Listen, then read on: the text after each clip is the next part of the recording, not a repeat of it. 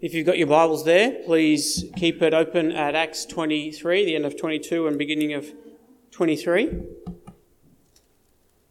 I'll do the same. And as usual, we'll have a chance for questions later on. So any questions come up on the way through, just keep them in mind and you can ask them at the end. Let's pray though, shall we?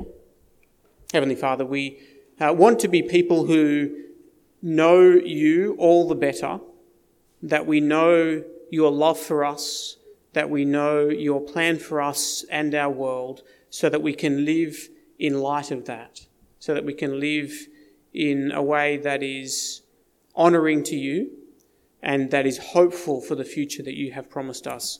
And we pray these things in Jesus' name. Amen. One day, every person who has ever lived will be raised to life again some to eternal punishment, some to eternal life. It's what the Bible calls the resurrection of the dead, and it's what our passage today is about. And in this passage, we see the interaction between two men. One man denies that that resurrection will happen, and it leads him to hypocritical, godless religion. The other man is convinced that it will happen, and it leads him to a life of unshakable hope. Let's have a look at how this interaction plays out. You might have noticed and remember if you've been here over previous weeks that we're really picking up the story in the middle of one long scene that's been going over several weeks for us, but spanning over several days in the city of Jerusalem in the early 60s or late 50s AD. The Apostle Paul has arrived in Jerusalem, and after not being there for very long, he's been attacked in the temple by people who hated the message that he was speaking because it was a message that invited non Jews, Gentiles, into the family of God. And they didn't like that. And so they were trying to beat him to death. But he was rescued by the commander of the Roman garrison that was stationed in Jerusalem. So that's what's been happening previously, but the commander doesn't know what all the fuss is about. He can see what's going on, but it's a argument between Jews about Jewish things, and it's been happening in the language of Aramaic, which apparently the commander doesn't know, so he can see what's going on, but he has no idea actually what the problem is, and he wants to find out. And so he orders the governing body of the Jews, the Sanhedrin, to gather together so that he can work this out with them and find out what's going on. You see, the Romans, even though they had conquered Israel and were uh, set up in Jerusalem, they gave the Jews a certain amount of autonomy to govern their own affairs. And the Sanhedrin was the authoritative body of the Jews that was responsible for doing that, and it was led by the high priest. So, as I said, the, the commander of the, the Romans has gathered them together so we can find out what's going on. Have a look at it there with me in verse 30. The commander wanted to find out exactly why Paul was being accused by the Jews. So the next day he released him and ordered that the chief priests and all the members of the Sanhedrin assemble. Then he brought Paul and had him stand before them. So that really sets the scene for this encounter that we're going to see today between Paul and the Sanhedrin or I guess really between Paul and the high priest. And the first thing that we're going to see in this encounter, and this is our first point, is a condemnation of hypocritical, godless religion. Paul is the one who's being accused, but the high priest is the one who is ultimately condemned. Have a look at it with me from, from verse 1. Paul first speaks and he looks straight at his accusers and he says, in verse 2, he declares his faithfulness to God and he says, My brothers, I have fulfilled my duty to God in all good conscience to this day. I fulfilled my duty to God in all good conscience to this day. Now, when Paul says that, he's not particularly talking about his moral character and conduct at this point. What he's talking about is the duty that God has given him, the task, the job that God has given him to do. And He's saying, I fulfilled that in all faithfulness. And what he's saying when he says that is he's repeating what he said a couple of times previously, which is an echo of the language of the prophet Ezekiel. 600 odd years beforehand, the prophet Ezekiel had been given a job to do by God, a duty to warn God's people that judgment was coming. Like a watchman on a city wall whose job is to look out for the attacking army who's going to come against the city, Ezekiel's job was to watch and to warn people that that was coming. And that was also the job that God had given Paul to do. Now, in Ezekiel's day, the judgment that was coming was literal army that was coming against Jerusalem to attack the walls of Jerusalem because they had turned away from God. But now, in Paul's day, the whole world is waiting for God's final judgment on the last day. And there is no place to hide from that judgment. Even in the grave is no place to hide because God will raise the dead on that day to judge both the living and the dead. And Paul's message to everyone everywhere was that day is coming, but it is not too late to turn back to God. And so his message was a warning, but also good news. And he spent the last 25 years traveling around the world telling people exactly that. And it's gotten him into a lot of trouble but he has done it anyway. And that's why he can stand before these people and say, I have fulfilled my duty to God in all good conscience to this day. But clearly, as you see, the high priest Ananias doesn't like that. Doesn't like Paul, doesn't like his message, doesn't like this claim that he is making, and he orders someone to go and punch Paul in the mouth. Now, I've never been punched in the mouth while trying to give a speech, but I can imagine it would be pretty off putting.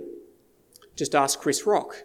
It was what, exactly a year ago, right? That he was presenting at the Oscars and he said something that Will Smith didn't like, and it looked to me like Will Smith was sitting, you know, not far away from him. And he walked up onto the stage and slapped Chris in the mouth. And Chris didn't know what to say, didn't know what to do. He was stunned. But Paul, after being punched in the mouth, was not so easily put off. He responds with a prophetic condemnation of the high priest Ananias. Have a look at what he says there in verse 3. He says, God will strike you, you whitewashed wall. You sit there to judge me according to the law, yet you violate the law. Yet you yourself violate the law by commanding that I be struck. Now, Paul is exactly right. Ananias has breached the laws of Old Testament trial by commanding that someone who has not been found guilty be struck. But I think there's something deeper going on here, and it's in those unusual words of Paul God will strike you, you whitewashed wall. Not a common curse that you hear people say of others. And when I read those words, my mind immediately goes to the words of Jesus when he is speaking against the Pharisees and the teachers of the law, he called them whitewashed tombs. Something that is made to look nice, clean on the outside, but it's a tomb. And so inside it is full of death and decay. And when Jesus said it was a condemnation of their hypocrisy, looking good on the outside, but full of wickedness on the inside. And Ananias was being hypocritical, judging Paul according to the law while breaking the law himself. One of the hallmarks of empty religion, of godless religion, is hypocrisy. Jesus said it, Ananias is doing it, saying one thing, doing another, giving a good appearance on the outside that is not reflected on the inside, caring about what people see rather than what God sees and Ananias is full of that hypocrisy. But there's something more going on here because Paul is speaking a prophetic condemnation against his high priest, again in the language of the prophet Ezekiel, who I mentioned just a moment ago. Ezekiel, as I said, like Paul, was a faithful messenger of God. He was delivering the message that God gave him to deliver. But in those same prophecies, in Ezekiel chapter 13, God also condemns the false messengers, the false prophets who were giving people a wrong message from God, a message that God did not give them to speak. And in particular, he said they were not preparing people for God's judgment that was coming. He said they were proclaiming peace when judgment is coming. They were proclaiming safety when it was not a time for safety. And here's the connection with Acts 23. Ezekiel 13 says that those false messengers, those false prophets, were whitewashing walls. Walls that were crumbling and falling down. So in that case, it wasn't just about cleaning dirty walls, it was about putting putty and paint on walls that are structurally unsound. You, know, you come across a wall that is falling down, it is not going to last, and you say, let's just putty up the cracks and paint over it, and everything will be fine. That's what a whitewashed wall is. It might look fine, but it will not hold up. And it certainly won't be any protection against God's coming judgment. It's not a wall that you can safely take refuge behind. It will collapse. You might be aware that in the last year we've actually had the church over here painted on the inside. It was badly in need of it and it looks pretty good now. And I went in while they were doing it and I noticed that they did putty up some cracks before they painted over it. But I'm pretty sure, lots apparently, but I'm pretty sure that it is structurally sound still. In fact, I wouldn't be going in there to be honest if it wasn't. I mean, how reckless and foolish would it be if it was structurally unsafe, if it was condemned and about to fall down, to just putty up the cracks and paint over it and say everything is fine here. Let's just carry on as usual and pretend that it's all fine. I mean, that's what the, the builders in Turkey are getting in trouble for right now when the earthquake and so many buildings fell down because the buildings were not structurally safe. I mean, how much more, how much worse is it for people who are giving false assurances about God's coming judgment? And that's what Israel's prophets were doing in the time of Ezekiel. And God declared his condemnation of them. In Ezekiel 13, God says, I will strike that whitewashed wall with such a storm that it will collapse and be destroyed that false confidence will collapse, and so will the people who are giving that false confidence.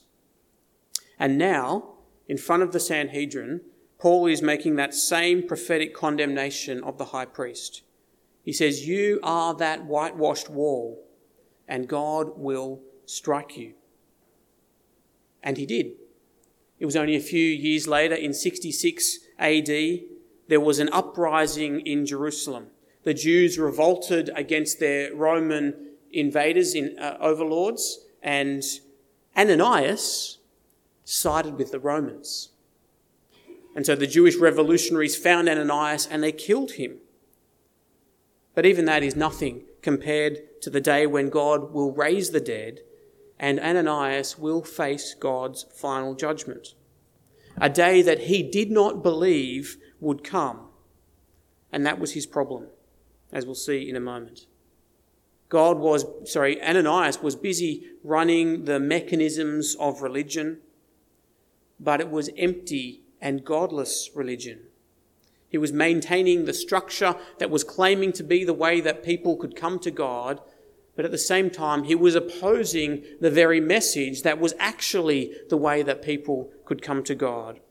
And he was benefiting from that in the process, in status, in power, in wealth. And through the apostle, God declared his condemnation of that hypocritical and godless expression of religion. And the warning that we see in Ananias is that it is completely possible to be very much involved in religion, but completely dishonoring to God.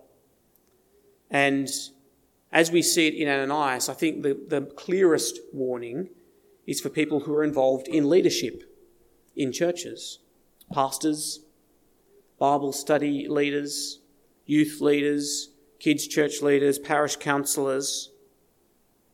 There is a warning here for people in leadership. I heard a story a few years ago about the evangelist John Chapman, who has written a great book called A Fresh Start. It's about how anyone can have a fresh start with God wherever you are. It's a great book. And the story goes that one day John received a phone call from this guy who was a minister in a country church.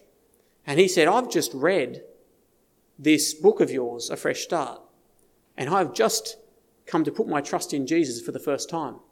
After years of being a minister in a church, running a church, preaching sermons, leading Bible studies, who knows what else. And he wasn't even trusting Jesus himself. That is godless religion. Now, that's a good news story because that man did, in the end, put his trust in Jesus. But sadly, that is not the only story like that, and they don't all end with good news. And so, this is a warning for those who are involved in leading, and especially for those of us who benefit from that in some way. And not just financially, but obviously that as well, but, but also for people who gain some kind of feeling of significance or importance from a place of leadership. And all the more reason for all of us to be praying for people in leadership. That's the warning, but it's actually a warning for all of us too, that warning against godless religion. It is entirely possible and sadly common, as I said, to be full of religion but empty of God. That kind of religion cannot save you. There is no refuge to hide in godless religion. In fact, it's dangerous to take that idea of whitewashed walls that are structurally unsafe. Think of churches around the world that are the most beautiful buildings in their city.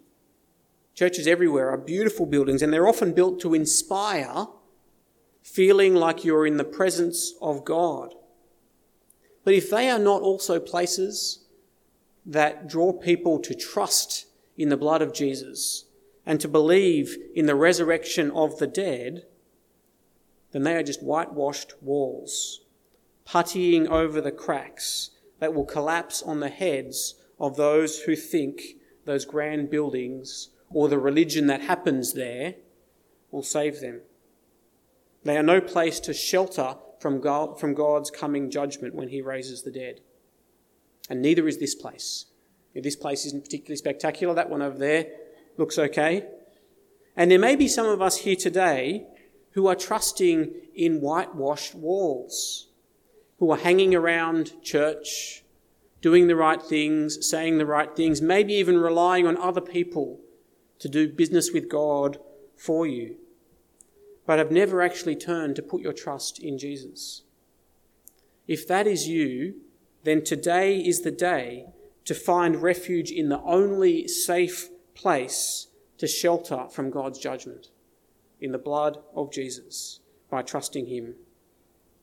That's our first point the condemnation of hypocritical, godless religion. But now there is the positive side, the hope of the resurrection. And this is exactly what the high priest Ananias did not believe. Along with his entire religious faction, the Sadducees, they did not believe that that day would come, the resurrection of the dead. And so, as the meeting of the Sanhedrin progresses, Paul knew that there were two very distinct religious factions amongst this group of people that were trying to condemn him the Pharisees and the Sadducees, and the high priest was a Sadducee. Paul knew the differences between these two, and he probably knew that they would struggle to come to a common mind to condemn him if they couldn't agree with each other. And so have a look at what he calls out in the Sanhedrin in verse 6. He highlights the very clear distinction between them. From the middle of the verse, he says, My brothers, I'm a Pharisee, descended from Pharisees. I stand on trial because of the hope of the resurrection of the dead. And we're told in verse 8 that the Pharisees believe in the resurrection and the Sadducees deny it, like the high priest. And so this looks like from Paul this clever and shrewd attempt to gain the support of the Pharisees so that they can't unite against him. But I'm not sure that was his primary motive. And it certainly didn't work out that well for him. If you look in the very next verses, he nearly got torn to pieces in the violent uproar that followed. So the Roman commander had to come and rescue him again. Now, I think the real reason that he said, I stand on trial because of the hope of the resurrection of the dead, is because that is exactly the truth. That has been his message everywhere he went, and that is what has got him in trouble everywhere he went. In fact, that's the reason why he went from being a persecutor of the church 25 years ago to being standing here today on trial in front of them. Because Jesus rose from the dead and appeared to him, as we heard last week. Paul was confronted with the undeniable proof of the resurrection of Jesus from the dead, and that that was the beginning of what one, God would do one day, that he will raise the dead on the last day, and that Jesus will be the judge. That was Paul's message. And that is good news if you're on the side of Jesus. Notice that he calls it the hope of the resurrection of the dead. That future that Paul knows will come is not a future of fearful judgment for him, but it's a hopeful expectation of something better. And what that hope does for Paul is it kind of bleeds back into the present so that he can live now with that unshakable hope. Because when you know something good is coming, it enables you to live with hope as you look forward to it in the present. For those who have taken refuge in the blood of Jesus, there will be a future world and a future life that is beyond anything that we can imagine. Anything that causes pain or heartache, suffering or sadness now, that will be a thing of the past. And God will wipe every tear from our eyes. And if that future is certain, then how can the hope of that, how can the, the looking forward to that not bleed back into the present and transform life now so that we live with hope now, whatever is going on in our lives? Because we're on the side of the God who can raise the dead and who has done it already, who raised Jesus and who will raise us too. And so there is nothing up to and including death that can stand in the way of God's love for you, that can stand in the way of that very good future that God has promised. And Paul was so convinced of that good news and so convinced that everyone needs to know this that he was willing to face accusations and beatings and prison and even death. And notice the comfort that Jesus gives him in the very last verse of our passage, in verse 11. The following night, the Lord stood near Paul and said, Take courage. As you have testified about me in Jerusalem, so you must also testify about me in Rome. That's an encouragement from Jesus to keep going the way that he has been going. And that can't actually be all that easy because Paul's testimony about Jesus in Jerusalem has not exactly been all beer and skittles. He's been beaten and now he's a prisoner. It's not going all that well. But Jesus wants him to keep going anyway. What could possibly keep him going to do the same thing again? The hope of the resurrection of the dead.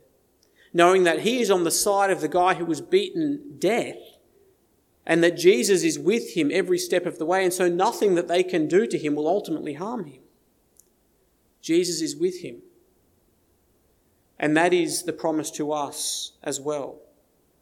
Now, we won't all get that same personal encounter with Jesus to encourage us that Paul had, but we do have the same promise that Jesus is with us. If our trust is in him, that is the promise that we have. That the conqueror of death is on our side. And I know I'm all too aware of the difficulties in life that we all face. I may not know the specific difficulties that you face, but I know that we all face them.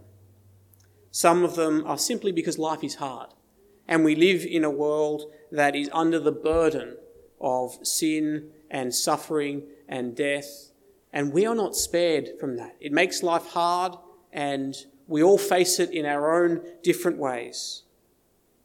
And sometimes that's made even harder because we are following Jesus. in a world that is not following Jesus and that calls us foolish or ignorant or even dangerous for doing that. And I feel the burden of that. And I know that you do too. And that's exactly what Paul was experiencing in Jerusalem at a whole other level to what we experience. What is it that will keep us going? To live with hope now while we face those difficulties. Only this hope that Paul speaks of the hope of the resurrection of the dead. That God did raise Jesus, and that he will raise all the dead, and that he will give a new and perfect life to everyone who trusts him. And that right now, Jesus is the Lord of life and death, and he is with us. That's the confidence that Paul had while he stood facing his accusers. And that confidence is ours too. It's a confidence for the future that should bleed back into the present so that whatever is going on in our lives now, we can live with that same unshakable hope. Let's pray that we will. Heavenly Father, you know the difficulties that we face in our lives at the moment. And Father, we ask that as we face them, you will help us to face them knowing that we are on the side of Jesus, the conqueror of death. And Father, we ask that that will cause us to look forward with unshakable hope to that day when you will raise the dead and welcome us into that perfect eternal life with you. And Father, we ask also that it will guard us from that hypocritical and godless outward religion that is so common in our world, but that brings no pleasure to you. We pray this for ourselves and for each other in the name of Jesus. Amen.